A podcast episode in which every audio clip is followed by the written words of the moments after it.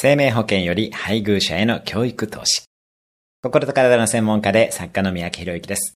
配偶者や子供のために生命保険に入る方って多いと思います。ただ、本質を考えると、生命保険よりも配偶者や子供への教育資金を増やした方が効果的です。教育資金は確実に能力というリターンがあるからです。私も生命保険は最低限のものしか入っていません。